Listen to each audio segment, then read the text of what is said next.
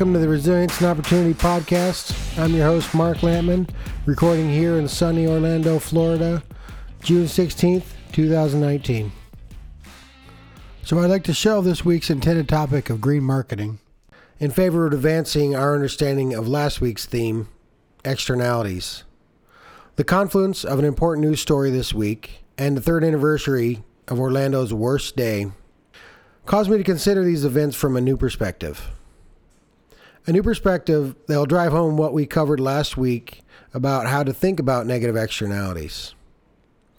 I want to advance how people think about the costs and how those costs and their corresponding benefits are distributed from a personal rather than a, my usual business perspective. It may be helpful for some to take this topic from the top by re-listening to episode four before playing this episode. So last week I talked about how uncaptured negative costs, or negative externalities as they're also known, are the currency on which sustainable solutions develop and trade. The basic idea is that you identify a product, service, or policy's negative impacts and develop ways to either reduce or eliminate their associated negative costs. My go-to example is how electric landscaping equipment provides businesses with a competitive advantage by addressing gas-powered equipment's uncaptured negative health, financial, and environmental costs. I also talked about how one key tenet of understanding the impacts of negative uncaptured costs is that the originator of those costs convey them to others or society at large. We, as individuals and organizations, confer negative costs to others and society in a thousand different ways, both large and small, every day. Put simply, we all strive to concentrate benefits to ourselves and distribute any associated negative impacts to others. The crucial second key tenet of the concept of uncaptured negative costs and sustainability more broadly is something we didn't get into last week that I call apportionment. Apportionment simply refers to the decision process we all use every day on thousands of decisions to assess an action or opportunity's weighted costs and its corresponding benefits incentive structure. We establish what associated costs we will pay, what cost we will convey to others, and how much benefit will accrue to us, our company, our organization, or government as a result. It goes without saying that we assign a higher associated value to the costs that will accrue to us and a significantly lower value to the cost that will be conveyed to others. For example, consider one aspect of the decision process the owner of a landscape company makes when deciding whether to invest in new electric-powered equipment. She or he has to determine whether the benefit that will accrue to them, most often in terms of economic value saved or created, is significant enough to justify prioritizing this investment over other investment opportunities. By contrast, the negative health impacts associated with operating gas-powered equipment eight hours a day fall disproportionately to their employees. This health consideration, therefore, does not receive the weighted value it should because this negative cost is not being conveyed to the person making the investment decision.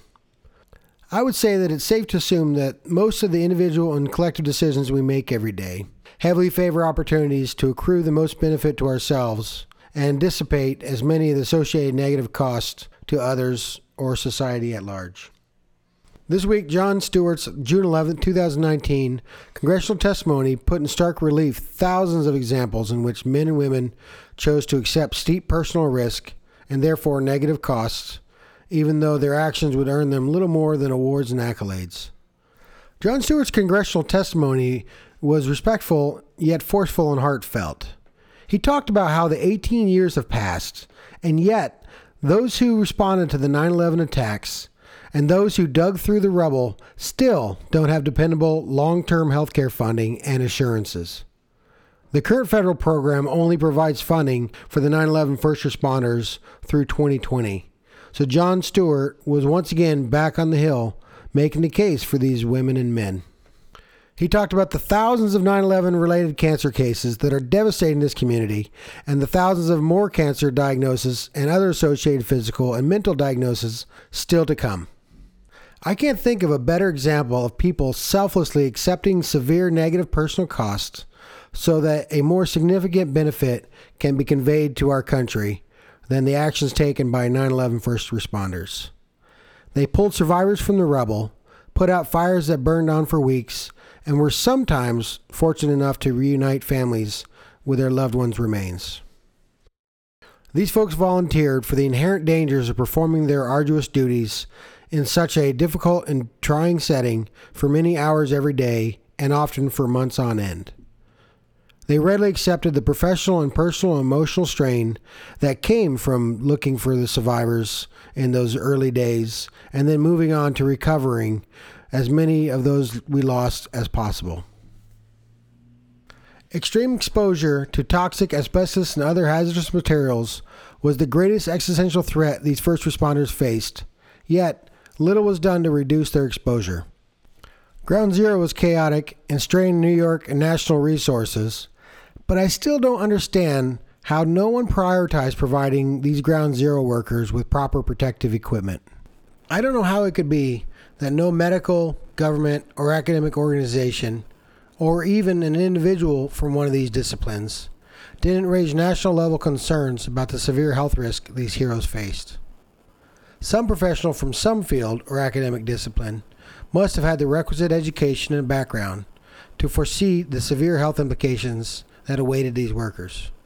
Perhaps an audible warning from an authoritative group or individual would have been enough to protect the health of some Ground Zero heroes, if by no other means than people buying and wearing their own protective equipment.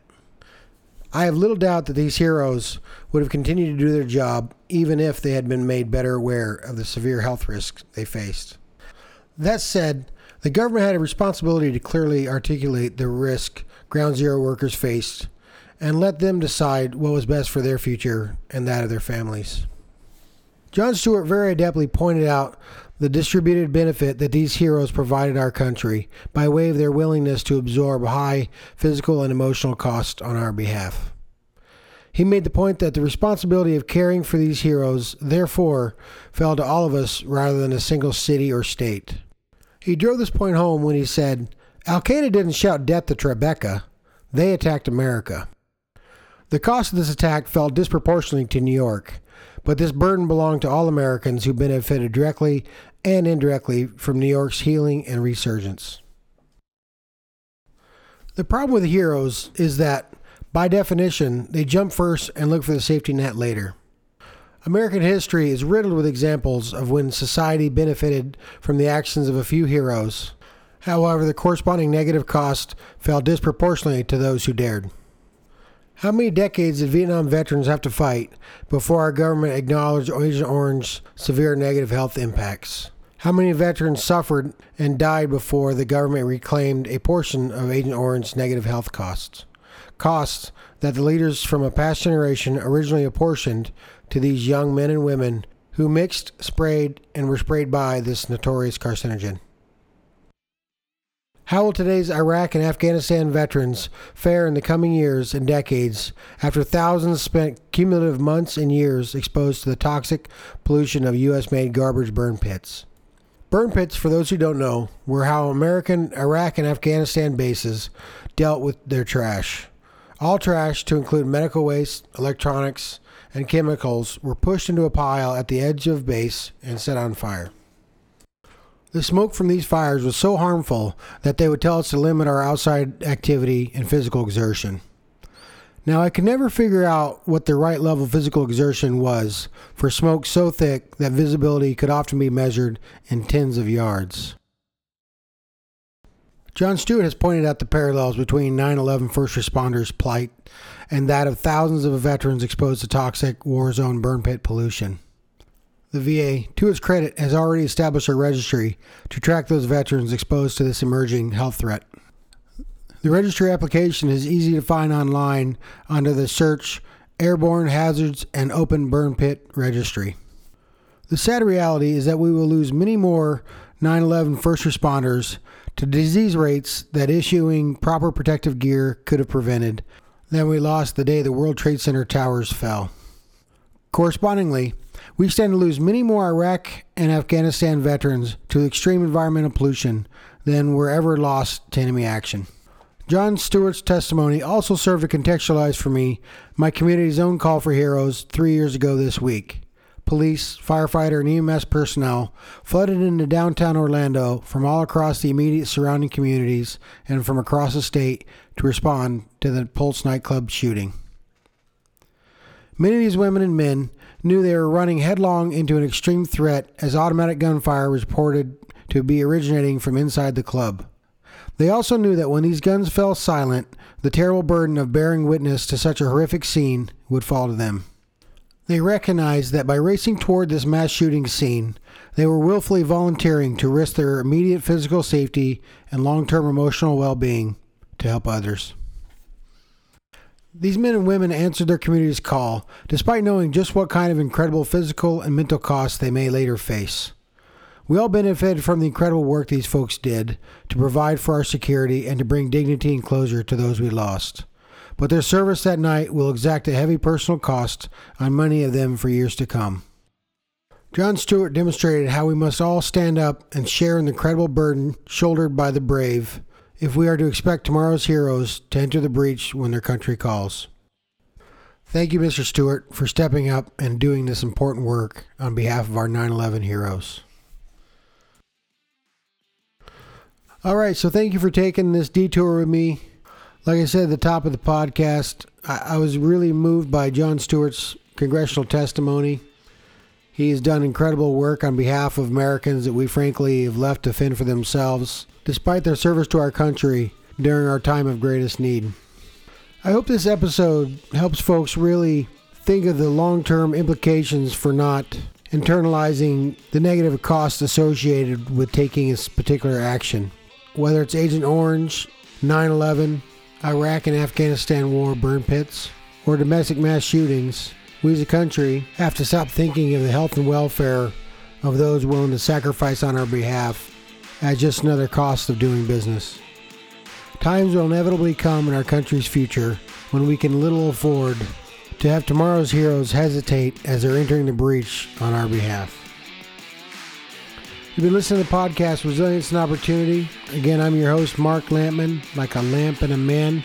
Please do reach out via the website, Resilop dot com, R E S I L O P P, or on Facebook, Twitter, or Instagram. Love to get your thoughts and insight on this podcast. It was tricky to weave sustainability into a topic like nine eleven first responders. So love to hear how you thought it went, and if you came away with any new ways of considering some of the topics I raised in this episode. Next week I'm going to be pretty short on time, but I'm going to try to push out perhaps the shortest of short podcasts. I promise to bring back a little levity and my brand of humor in episode six. I look forward to hearing from you in the meantime. Until then, all the best.